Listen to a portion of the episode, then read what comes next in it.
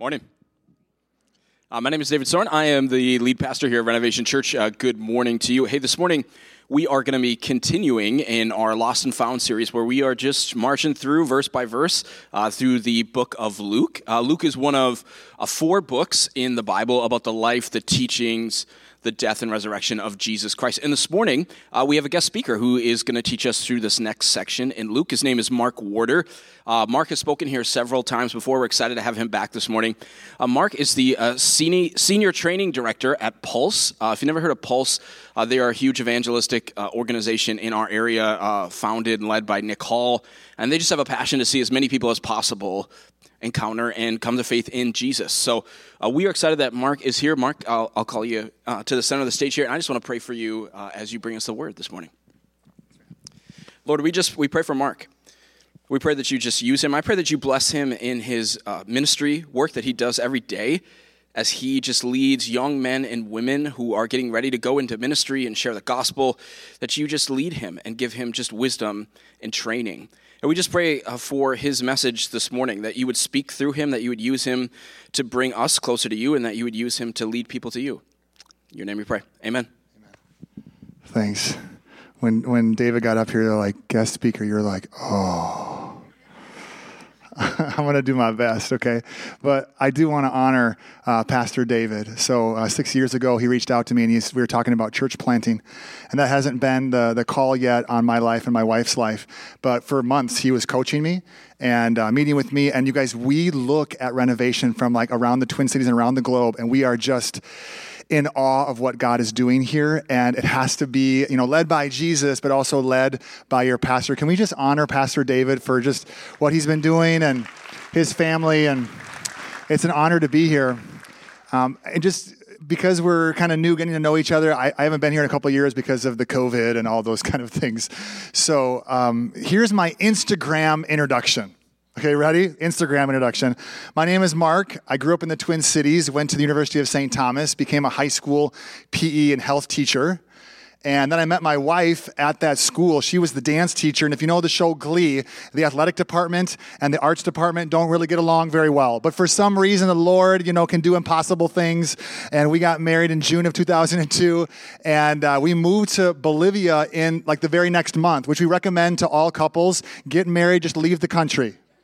It's just your in laws, you don't have to deal with them. You know, it's just like, it's pretty awesome. Then we moved to Paradise, I mean, Panama, for five years. Um, I worked in a bilingual speaking church there. Um, my, my desk looked out at the Panama Canal. It was amazing. Had two of our kids there came back, worked here in a church in the Twin Cities as the high school and college pastor. And we adopted our, our son David three years ago. And now I work for Pulse as the internship director. I love Minnesota. I love the Minnesota Vikings. I love playing pickup basketball and watching track and field on TV. Can we give it up for the Vikings? Yeah? And you guys, you know, the game is until 3.30, so the next service, like, you know, everyone doesn't feel like they have to, like, get out of there really quick. So it's going to be packed in the next service, too. Okay, so that's my Instagram introduction. In full disclosure, um, here is my, my real introduction, okay? Hi, my name is Mark. I grew up in the Twin Cities, and my dad lost his job when I was a freshman at St. Thomas. When I met my wife, Kelly, we journeyed through mental health issues together. We got married, but a month later, we made the international move to Bolivia, but that strained several relationships with the people here in Minnesota because they, they didn't necessarily agree that we should leave and, and, uh, and move. But we did, and we moved to Panama then. And within the first month, a friend of ours passed away on a motorcycle accident right by the Mall of America. Our first two kids were born in Panama. My son had three eye surgeries when he was a baby. When we moved back to Minneapolis, he was diagnosed with cerebral palsy. Then, um, you know, it was like people said like he's not going to walk, and then he did, and he's not going to run, and then he did. It's like, well, he's never going to ride a bike, and so we're in that like overcoming that bike challenge, right? And uh, all the kids are riding their bikes. He couldn't, and he just kind of came up to me and he's like, "Dad, today's the day." I was like, okay, let's go. We've already tried multiple times, you know, falling down, skin the knees.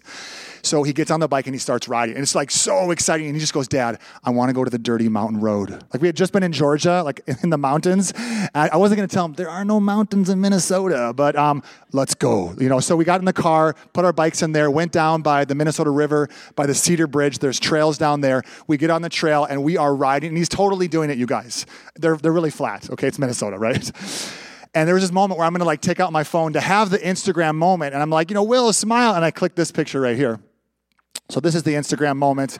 I get slapped in the face with a branch. That is like legit. That is just what happened. And um, my son is uh, now in a mainstream school, and, and some things are really kind of kind of working. It's awesome.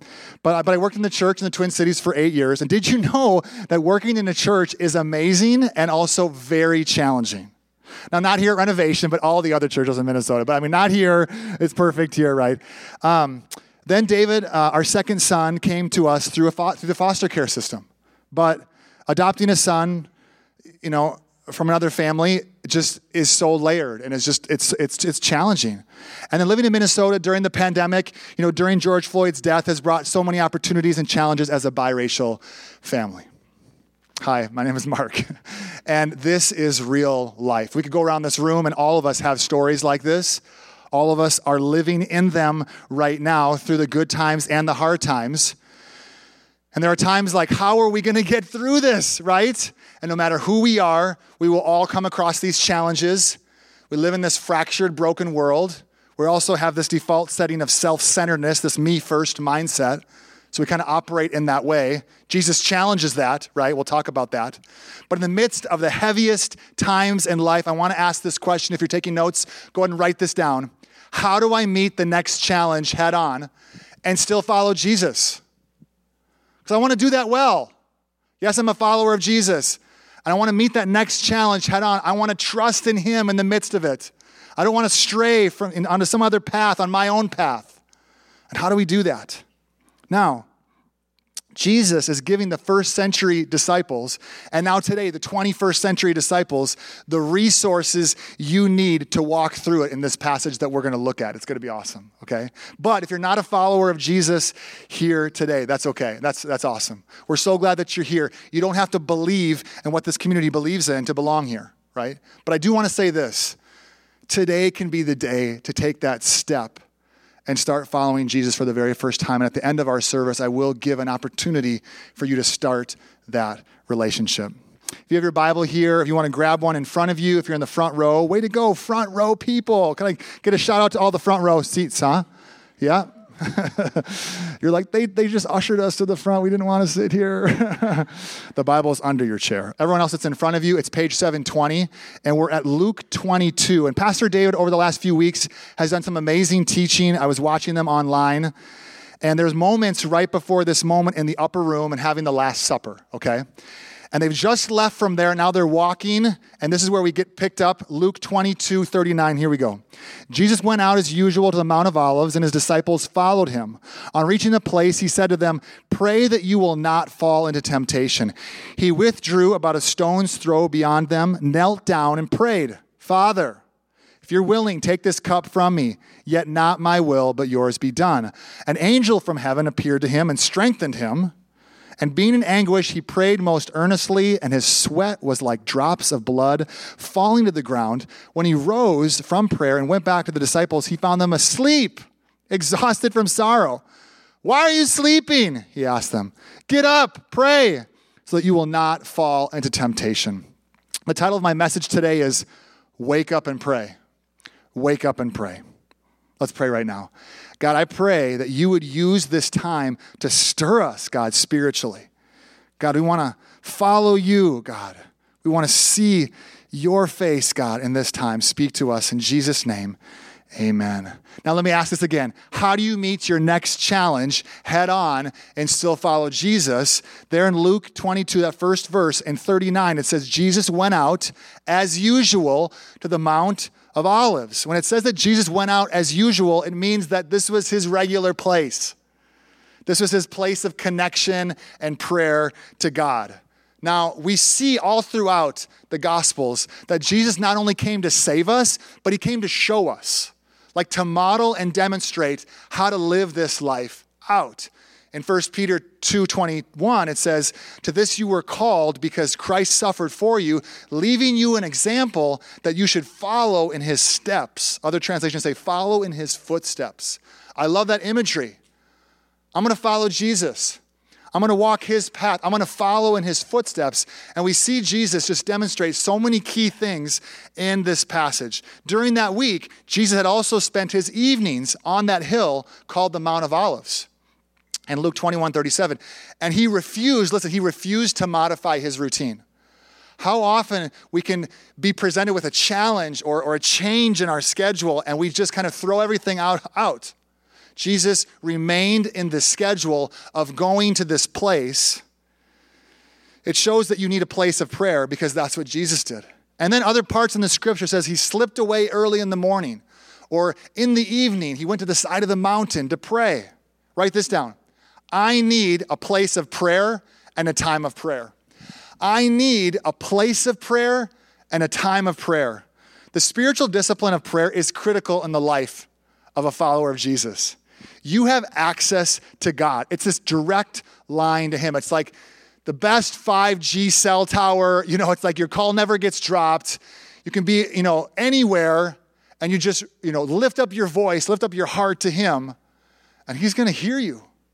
He's going to respond to you. That is so powerful. Now, I know that some of you may be thinking, well, Mark, in 1 Thessalonians 5, it says that we're supposed to pray continuously. And I agree with that. I love that. Continual prayer, constant communion with God all throughout the day. We want to be in that spirit, that active spirit, communing with Him. But I just do believe that there needs to be a starting point or an ending point to those prayers. Do you have a place of prayer? Do you have a time of prayer? Now you might say, well, Mark, you know, it's Thanksgiving. We do pray before meals. That's awesome, right? God is great. God is good. Let us thank Him for our food. Amen. Rub a dub dub. Thanks for the grub. um, some of our friends, they, ha- they had little kids and they taught us this song. You can sing along if you know it. Thank you, God, for giving us food.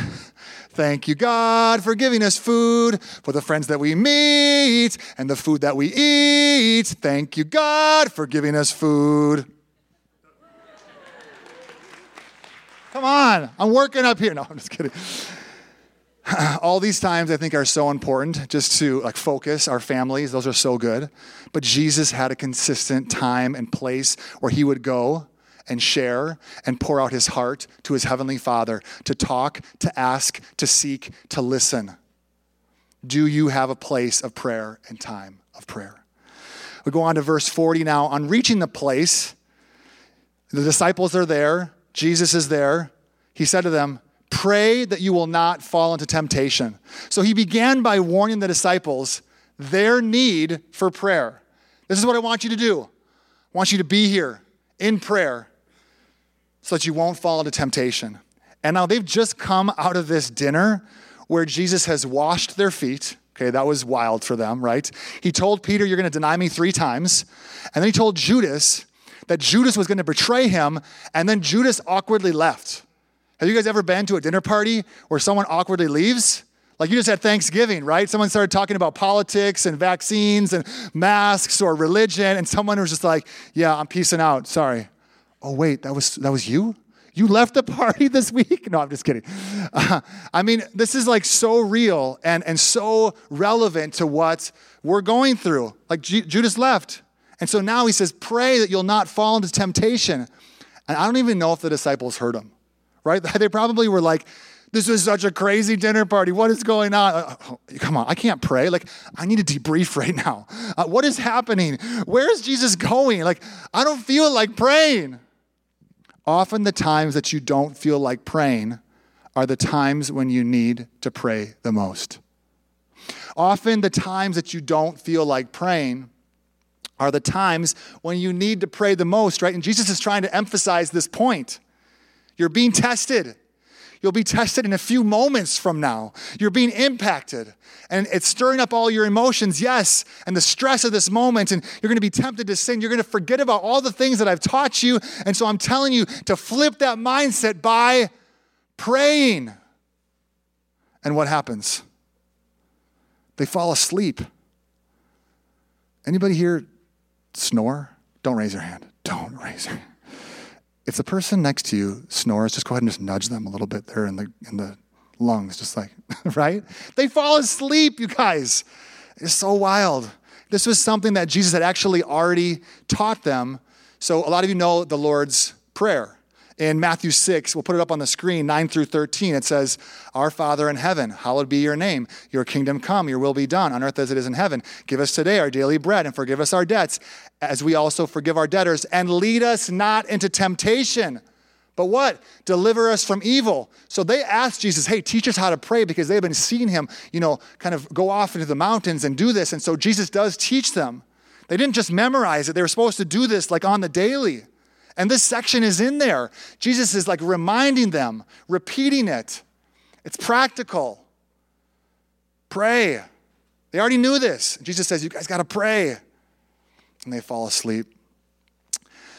Verse 41 He withdrew about a stone's throw beyond them, knelt down, and prayed, Father. So, in a commentary as I was studying this, the usual manner of prayer at that time was to pray actually in the standing position that Jesus knelt down proves the violence of his struggle in Gethsemane in this garden. Wow. I just imagine, I picture Jesus falling in desperation to his knees, knowing what's coming, and getting to this posture of humility as he came before his Father. And he addressed God as Father. So we see this in Scripture where we attach a different image to give us a greater understanding of who God is. So that, that God is a loving father or, or that God is a king, right? We sing and we see scripture about he's the king of kings. There are these pictures to help us. Jesus said, I am the vine, I am the light, I am the good shepherd. Again, these pictures that help us understand a little bit more who Jesus is. What about the Holy Spirit? The Holy Spirit's like a dove, like fire, like water, like wind, and like oil. And so in this particular passage, God is addressing Jesus is addressing God as Father. And in the Gospel of Mark, he says that Jesus cried, Abba, Father, which is an Aramaic word of closeness and intimacy that children used in addressing their fathers. Now, for me, I have two teenagers, you know, 15 and 14, they're in high school. And then because we adopted, we went back 10 years. Now, there's a reason why you're supposed to have your kids in your 20s and 30s, not your 40s. It is hard, okay? But there is nothing like when my son David, now he's five, crawls up on my lap and kisses me on the cheek. There is nothing like that. So powerful. And yet, Jesus is saying, Abba, Father, like, we want to have this, this beautiful relationship with God, with the Father. So we address him in that way. There was a story of an emperor who was once parading through the streets of this imperial city, enjoying the victory celebration, and his soldiers lined the parade to keep back the cheering people. And at one place along the way, was a small platform where the, royal family would sit. And as the conqueror approached, his youngest son, who was just a little boy, jumped down, burrowed through the crowd, and tried to run to meet him. You can't do that, said one of the guards as he caught the boy with his strong arms. Do you know who that is in the chariot? That's the emperor. And the boy quickly responded, He may be your emperor, but he's also my father. Right? And that boy had the privilege of access because it was his father. And even so, we have access to the sovereign God who created the universe, and we get to call him our heavenly father. Okay, how do you meet your next challenge head on? Write this down. Believe that you have a loving Heavenly Father that is for you and that you have access to. Because if you have your place of prayer and your time of prayer, who are you praying to? And can you trust Him? I believe that you can. He is a good and loving Father. Now, this is a super sensitive topic because talking about fathers can trigger something from your relationship with your earthly father, right? And none of our, none of our dads are, are perfect right? And some of our dads have hurt us, had said things, have done things. And some of you are still wounded from that. And I just, as I know I'm, I'm the guest speaker, but I just want to say with a pastor's heart if you still have some of those wounds, maybe today can be the day that you start the healing process. I don't think you're supposed to carry that anymore. And so I don't know what that means for you. I don't know if that means a certain conversation, maybe with a therapist or a counselor, but maybe it's a phone call. Maybe you write a letter. Maybe you do meet with your dad and, and tell him how he hurt you and forgive him. And that is so challenging, it's so hard. Maybe you need to create new boundaries in your relationship with your earthly father. I don't know what it is, but I just think that maybe I can help here being today just to kind of jumpstart that healing process. Let's go now to verse 42. It says, Father, if you're willing, take this cup from me, yet not my will, but yours be done. And I remember being little and reading this passage and think, okay, Jesus is like in this garden. So I'm just thinking flowers everywhere, right? And then he's like holding this cup, but he's not actually holding a cup, right? This is a figure of speech. And repeatedly in the Old Testament, a cup is a powerful picture of the wrath and judgment of God. In Psalm 75, 8, it talks about that. For in the hand of the Lord there is a cup, and the wine is red, it is fully mixed, and he pours it out. Surely its dregs shall all the wicked of the earth drain and drink down. It's a figure of speech, but it's all of your sins and my sins, the whole world's sins get put into this cup. And it's almost like it's poisoned. It was meant to be our death. Like we can't have relationship with God because we have sin in our life. All that sin here is in this cup, and instead it went to the cross and he drank it. He did it. Jesus figuratively will, was willing to drink it as an act of obedience to the Father. The preacher, famous preacher Charles Spurgeon said it this way. He said, I am never afraid of exaggeration when I speak of what my Lord endured. All hell was distilled into that cup of which our God and Savior Jesus Christ was made to drink. And we go back to the Lord's Prayer. And Jesus taught this, and he was modeling it too. You know, in Matthew 6 again, it says, Hallowed be your name, thy kingdom come, thy will be done. It's so powerful. What are we supposed to do now in the midst of this? You know, Jesus was modeling surrender and obedience.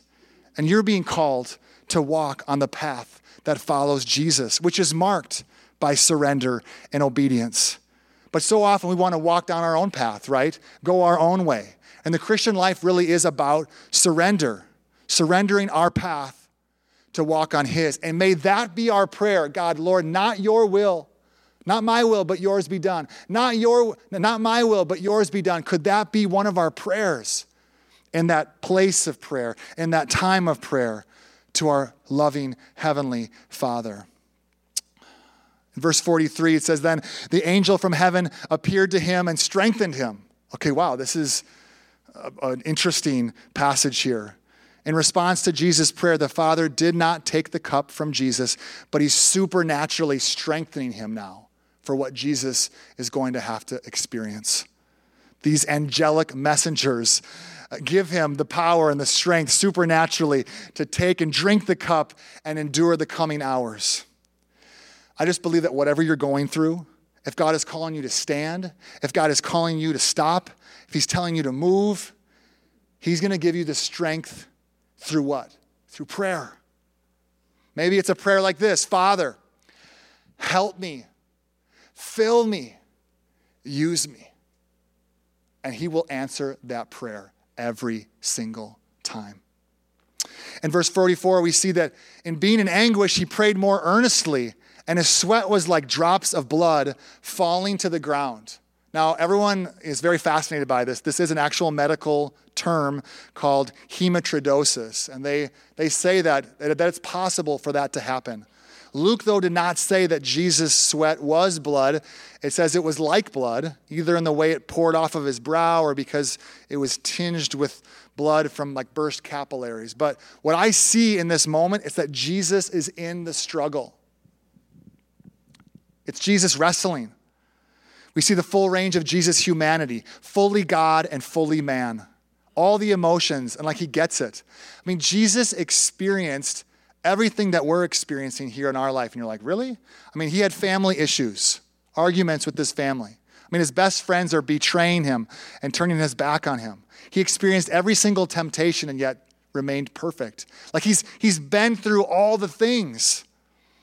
It's really powerful. There in this moment, we see him going through this struggle.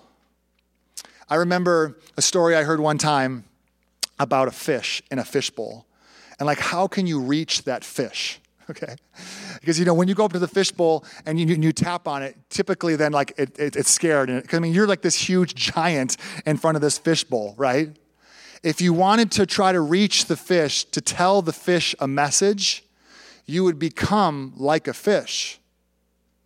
You become a fish and you get put into the environment to reach and connect and be with the other fish. And that's exactly what Jesus did.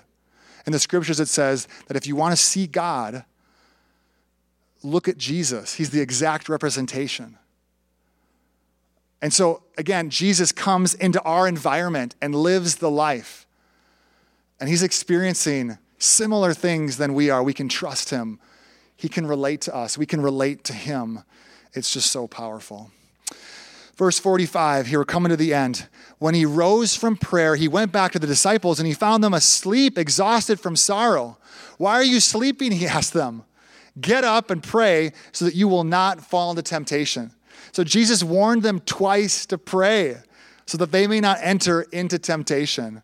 But they were blind to the real danger that was quickly approaching and they failed to pray. And they fell asleep again. But what happens directly after this moment? Like when Jesus was about to be arrested, Peter starts swinging a sword. When Jesus was led away, the disciples were full of fear and left Jesus and fled for their own safety.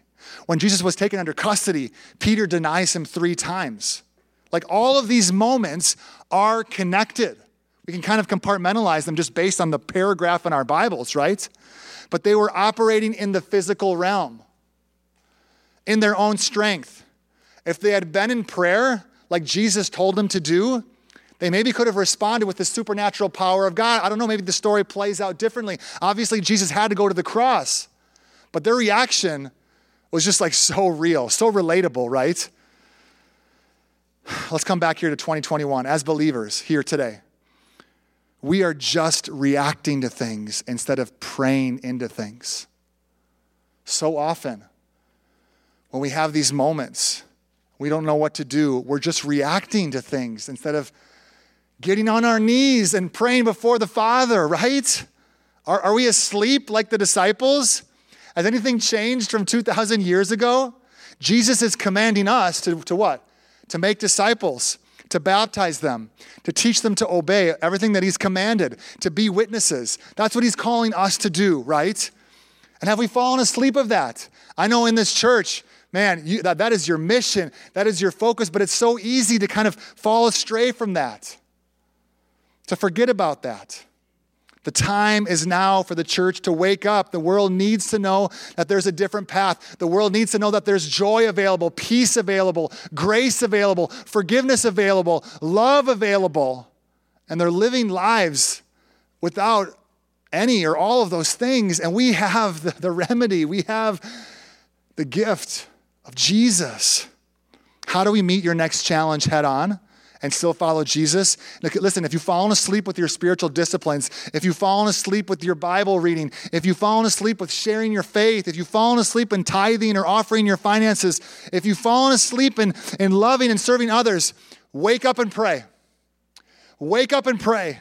That's the starting point. And that's a catalyst to so many other things. You were created by God to know Him, to be in relationship with Him. Wake up and pray. You were empowered by the Holy Spirit to be an ambassador for Him. Wake up and pray. You were called by God to love and care for people as a servant for Him. Let's wake up and pray. Amen? Amen. You know, years ago in Central Africa, the, the message of Jesus reached a number of tribes, and there were many new believers. And I'll ask the band to come up right now as we close. And, and these new believers in Central Africa decided we need a place where we can come together and pray. And so, since they had no church building, they cleared a central spot in the jungle where they could gather. And soon, listen to this, there were trails from many different huts that converged on that spot. So imagine that. There's this, there's this gathering place. You know, it, it's all been cleared out. There's, there's no trees, there's no branches, there's nothing on the ground. It's just like their meeting place for prayer. And then from that place, you know, there's a trail that goes this way. There's a trail that goes this way. There's a trail that goes this way because they were prioritizing prayer. Whenever a follower of Jesus seemed to be losing that passion, losing the focus, losing the enthusiasm, other believers would admonish him, saying, Brother, the grass is growing on your path. Sister, the grass is growing on your path. Come back. Wake up and pray. And I may be one of those believers here today that gets to encourage you. Is the grass growing on your path? Now, I don't want to make you feel bad or you know feel ashamed. It's not that. Maybe it's the Holy Spirit convicting you that today is a new day. And that's the message of the gospel is that you can come. It doesn't matter kind of what situation you're in. You can just come as you are. And in one moment, start afresh. Again. Another time. And so this is the time of commitment. I want to challenge first to the believers here. Let's have a real moment here because life is made up of these you're going through something right now, or you're about to go through something. And if you're a follower of Jesus here today, what is one thing that you need to add or subtract from your life? Make that commitment. Like, man, so often I would sit in church, hear a message, kind of mm-hmm it and amen it, and then just walk out the door and act like the same exact person. I just believe Renovation Church that we're people that are, that are destined to be changed and transformed into the likeness of Jesus. The world needs it. But it's just like one step at a time on his path. And so, what is that for you? And maybe on the drive home in the car, you're going to tell a family member or a friend what you committed to here today. Now, if you're not a follower of Jesus, this is the moment of commitment for you. This is the simple gospel message that all of us have sinned and all of us need a Savior. We've all messed up. I mean, all of us in this room, no one here is perfect, but there is the perfect one, Jesus. And there's two things that you can do, that you have to do.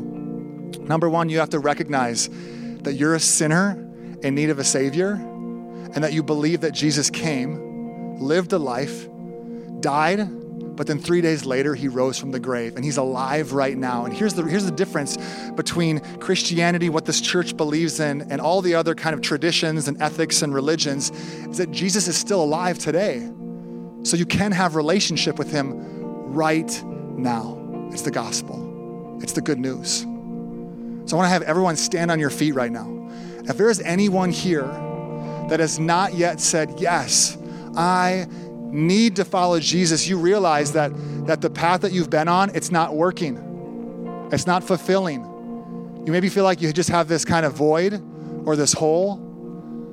I believe that it's filled with the relationship with Jesus. I'm going to count to three. And if you want to come up and pray with me here at the front, I want to encourage you to do that. If you've never started that relationship with Jesus, there's no greater moment than right now I know it's like it's kind of weird with all the people in here, and maybe you're here because of Thanksgiving and, and your family and all that kind of stuff. Don't let that be a reason not to come. If God is tugging on your heart, this is the moment. On the count of three, you can come forward and we'll pray together. One, two, three. Go ahead and come forward. Come. Anyone here?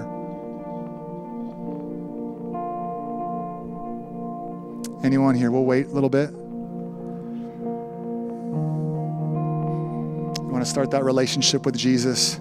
You know that you need a change. And for the first time, you want to make that commitment. Go ahead and come.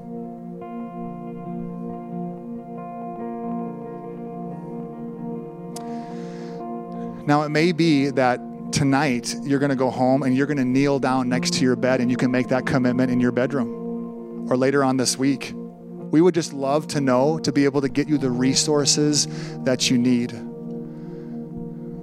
Let me just pray for us here now together. Everyone, go ahead and close your eyes, bow your head.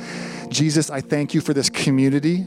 Thank you for each person in this room. And God, all of them are facing challenges. And thank you that you know about those intimate details. God, we just pray right now that you would strengthen us.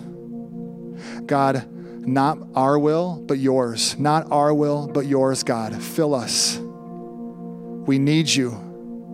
Use us. We give you our lives, God, in surrender today, afresh, again. Have your way, God. In the situation that I've just committed to, God, have your way. We need you. In Jesus' name, amen.